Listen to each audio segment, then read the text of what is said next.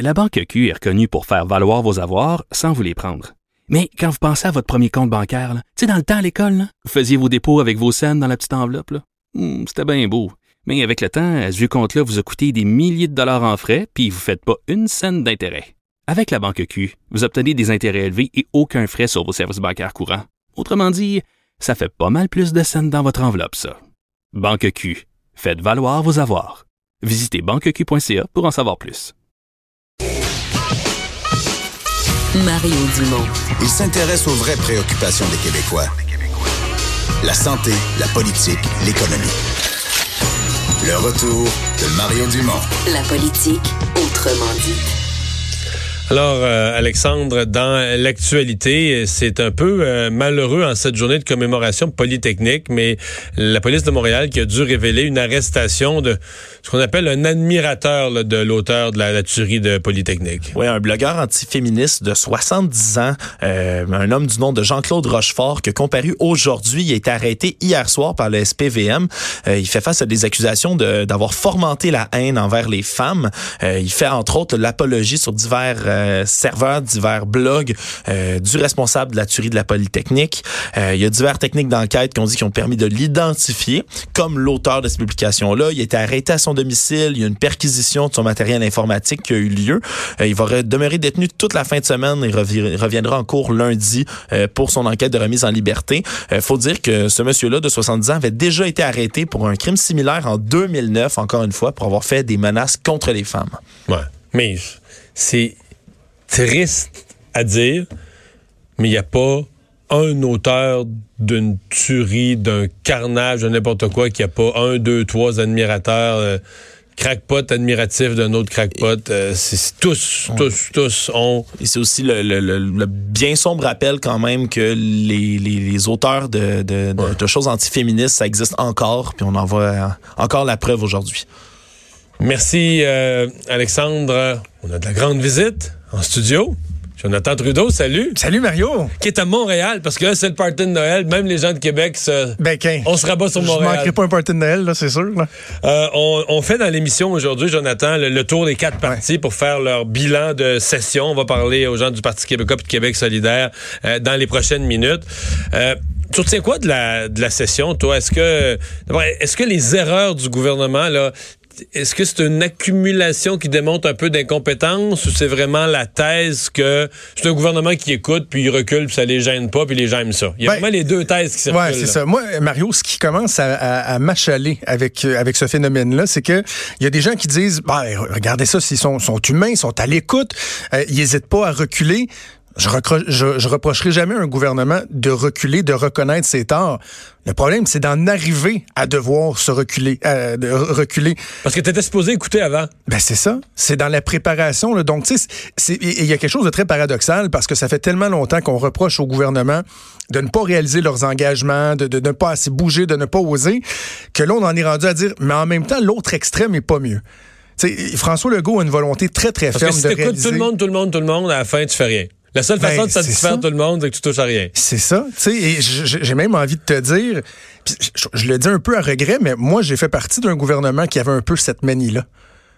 Tu sais, je, je, je, j'ai un immense respect pour M. Charest. Je suis content d'avoir travaillé pour le gouvernement, mais quand on regarde le bilan, tu sais, il y a assurément du bon. Tu sais, on va penser au R Q A P, bon, des trucs comme ça, les relations internationales, mais tu avais un gouvernement, tu sais, prends ce qui était le grand projet des libéraux, la réingénierie de l'État.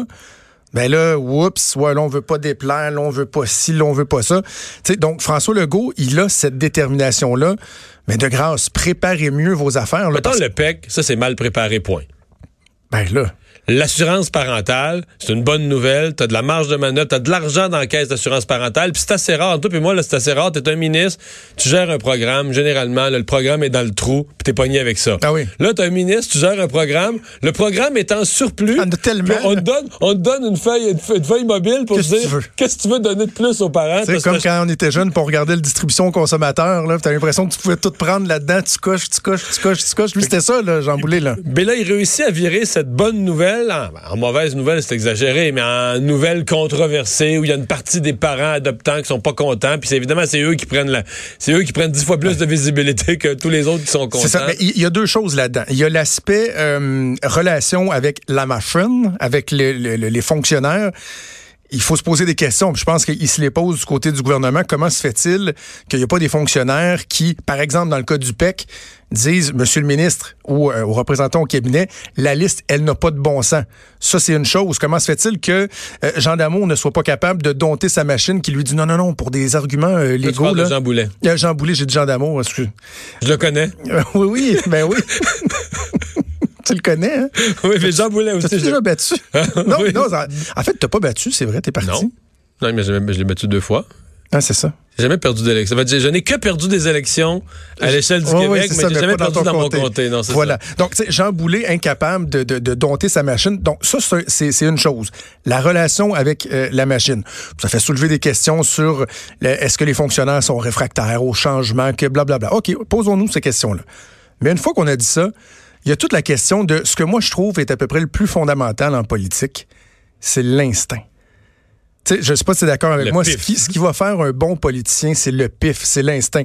Mettons, moi, j'ai pas été élu, là, mais je pense que si j'avais à me définir comme ancien staff politique, moi, Mario, là, j'aurais jamais écrit un livre vert ou un livre blanc. Je suis pas un philosophe de la politique. Mais l'instinct politique, ça, ah, tu vois, je pense que c'était une qualité que j'avais. Et je trouve que ça manque un peu. Ça, comment se fait-il que autant au niveau du cabinet du ministre que, de, de, de, que du ministre lui-même, que du cabinet du premier ministre, des projets qui passent en comité ministériel, qui va passer au conseil des ministres, que les gens disent pas genre, oh, ça là, ça, hey, le P E C, qu'est-ce que là, le monde va dire de ça? Exactement. Tu sais, hey, ouais, le, le, le, les, les parents adoptants, on s'était engagés, là, euh, finalement, on le fait pas du tout. Est-ce qu'on on anticipe une résistance? Et ça, l'instinct, souvent, ça va être le, le, le, le meilleur euh, pare-feu, si on veut, le meilleur garde pour éviter ces crises-là, et ça, je trouve que ça fait défaut du côté du gouvernement. Ben c'est parce que, prenons le cas des parents adoptants.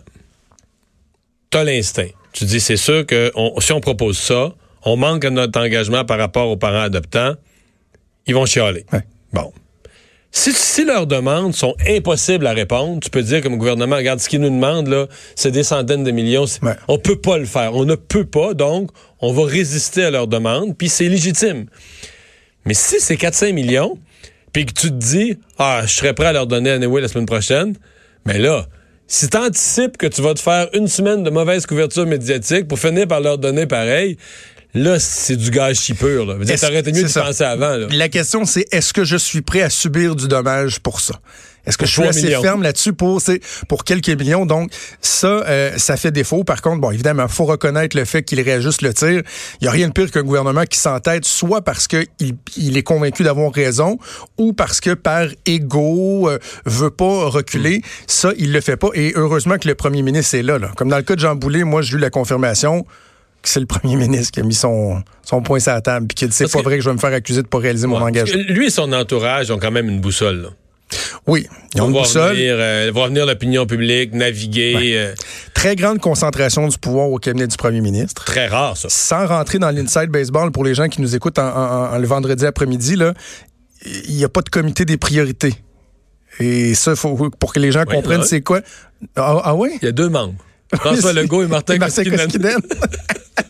Quoi? Mais, mais c'est vrai, pour que les gens c'est comprennent, assez, là, normalement, il y a un gouvernement, un comité des priorités, donc vous avez le Conseil des ministres, mais il y a un comité des priorités avec quelques ministres ciblés qui sont influents, qui ont le bon jugement, et tout passe par le comité des priorités avant éventuellement de cheminer, entre autres, au Conseil des ministres. On a décidé de ne pas faire ça au cabinet du P M actuel, de concentrer les décisions dans le staff politique autour de François Legault. Mais t'es d'accord avec moi que le comité des priorités, on vient de le nommer, là, ils sont deux? Euh, je, ben, T'en ajouteras un troisième? Euh, Stéphane Gobeil. OK. Non, mais il y, y a des gens forts, là. T'sais. Oui, oui, oui. Je Mario Lavoie, qui avait beaucoup apprécié quand toi et moi, on avait parlé de lui à L C N. Je parle plus de lui. Euh, t'as, même, t'as même pas le droit de donner son nom à mon émission. J'ai fait exprès. Je t'invite dans mon émission. Tu me mets dans le trouble. On va passer à autre chose. Bon, bon, bon. bon. Euh, parlons des partis euh, d'opposition un, un instant. Euh, qui, dans le message, là, je trouve qu'il y a... Il y a un double message. C'est-à-dire que les partis d'opposition reprochent au gouvernement une certaine incompétence et qu'ils reculent. En même temps, le reproche reproche au même gouvernement de ne pas avoir d'écoute. Là. Et je trouve, à un moment donné, il faut que tu choisisses. C'est-à-dire, est-ce que c'est un gouvernement têtu ou c'est un gouvernement incompétent et mou qui, qui recule après coup, mais c'est deux affaires, tu comprends? Mais ça dépend du dossier, Mario. Oui, tu comprends. Dans le cas des maternelles quatre ans, c'est un gouvernement entêté. Dans le cas du P E C, ah, oh, quelle improvisation. Vous allez beaucoup trop vite, vous faites des flip-flops. Mais sûr qu'à un moment donné, il faut que tu choisisses. Si tu veux mettre une étiquette dans le front du gouvernement, faut, tu peux pas mettre les deux. Tu peux pas mettre un gouvernement hésitant, puis qui, qui recule, puis tout ça, puis à la fois un gouvernement matamor qui fonce comme un taureau. Parce que quand tu, tu l'accuses des deux choses, des gens se disent, bon, le gouvernement doit être juste équilibré, finalement. Ben, c'est ça. Ben, en fait, c'est qu'on a l'impression qu'ils savent pas de quel bord prendre euh, le gouvernement. Tu sais, Jean-Lapierre disait à l'époque, là, c'est comme attraper un, un cochon euh, graissé, là, tu sais, ou une truite là, dans une chaloupe. Ça, ils savent pas comment le prendre. Parce que peu importe l'angle qu'ils utilisent, on dirait que ça percole pas dans la population. Non, mais que... ça, c'est pas ce que tu dis là. C'est qu'il faut que tu l'attaques deux ans sur la même affaire, puis à un moment donné, ça va pogner. Mais si tu l'attaques de toutes sortes de manières, tu comprends, tu l'auras jamais. Là, tu y vas, tu l'auras jamais, là. C'est ça. T'sais, si tu pognes le cochon toujours par le même bout, à un moment donné, tu vas finir par dégraisser ce bout-là. Ben, tu sais, c'est ce qu'on avait fait avec l'A D Q à l'époque. Ben, là. Pour vrai, oui. Tu sais, de, de, de te définir. Toujours euh, avec le même message. Parce que sur là. quelques dossiers, il y avait eu une modification de position, d'y aller j'ai avec pas les. Souvenirs. Je, ça non plus, j'ai pas le droit d'en parler. Faudrait que tu me donnes la liste non, la prochaine droit, fois. C'est comme le, le vocabulaire non parlementaire. Toi, t'as le droit. T'as pas le droit d'en parler. Ça, mais, mais il reste que en politique moderne, c'est probablement un des meilleurs exemples. Ça, puis Pauline Marois et la déconnexion euh, par rapport à la population, c'est le travail que vous devez faire. J'ai envie de dire, c'est ça, que l'improvisation, ça commence un petit peu euh, à être, euh, à être euh, efficace, à être payant, un petit peu. Je veux dire ceci sur les partis d'opposition, Mario. À l'Assemblée, là, je suis obligé de te dire que dans la dernière session, si on compare aux autres sessions à date depuis que le gouvernement est en place, ils ont fait un excellent travail. Il travaille fort. Là. Il travaille Des fort. Dossiers, le Parti euh... libéral a accepté qu'il était devenu un parti d'opposition, euh, a réussi à faire reculer le gouvernement à quelques reprises pendant cette session-là. Mais comme euh, notre collègue Emmanuel Latraverse me le faisait remarquer ce matin, il faudrait aussi que les partis d'opposition comprennent que ce qui se passe à l'Assemblée, t'sais, ça n'a pas une grosse influence dans l'électorat. À la limite, on peut, on peut s'en désoler, là, que les gens ne sont pas en train d'écouter la période de questions qui, qui est plate à mort et, et ben, les commissions parlementaires, ouais. mais ils ne le voient pas nécessairement. Donc, ben, ils doivent je... essayer de, de, de prendre ça et de l'amener dans l'espace public. On n'a plus de temps, je vais t'envoyer un Q là-dessus, une affaire là-dessus. Moi, je fais du direct qui est deux jours par semaine en session régulière et pendant la période de questions, ben. donc dix heures le matin. Puis le chef de pupitre qui travaille avec moi, là, regarde ça, puis on présente des fois un petit mm-hmm. peu de période de questions. Une question de temps en temps, une par jour. Puis euh, on essaie de couvrir tous les partis, quoique on fait ça comme on peut, parce que des fois, il y a une entrevue ah, en oui. cours. Mais notre critère, c'est, mettons, on part des fois le matin en disant, il y a deux gros sujets. Je sais pas, les, les C H S L D ou des affaires qui, pour nous, sont, sont de la grosse actualité. Nous, là, notre jugement, c'est qu'on pense que c'est de ça dont ouais. le monde parle. C'est au déjeuner, les, les nouvelles qui touchent les gens. Puis je suis étonné de savoir combien de fois, là, les, les deux nouvelles qu'on s'est dit aujourd'hui, c'est ça qui touche le monde, il n'y a aucun parti qui l'aborde. Et particulièrement... On couvre pas la période des questions parce que les partis, eux, ils sont sur le projet de loi trente-quatre, quarante, ouais. tout ça. Ils sont sur les projets de loi dont ils parlaient hier, puis avant hier, puis ils pensent... Mais ils ne sont pas sur... Il ne parle pas raison. des choses dont la population parle aujourd'hui. Absolument raison. Et là-dessus, Pierre Arcand, qui est le premier à se lever en chambre à la période de questions. Donc, quand vous autres, vous avez le focus, là, oh, la période de questions commence, ils vont faire lever le premier ministre. J'aime bien M. Arcand, fait, fait pas un mauvais travail, mais là-dessus, il y a de grosses lacunes. Là. Souvent, il, il manque la cible, il rate la cible totalement avec sa première question. Des questions fourre-tout qui vont un peu partout. C'est, ça rend la tâche facile à François Legault. Ça va pas chercher l'intérêt de la population, puis ça aide pas les partis d'opposition. Ben, ça passe pas aux nouvelles. Ben non, c'est ça. T'sais, ils ont réussi une fois à peu près dans la session, c'est quand ils ont fait la période de questions au complet sur le P E C. Oui. Ça, c'est une bonne là, stratégie. Là, un tout le monde, là, il y avait de quoi. Mais sinon, quand est-ce qu'on entend Pierre Arcand, période de questions, dans un bulletin de nouvelles? Jamais, là.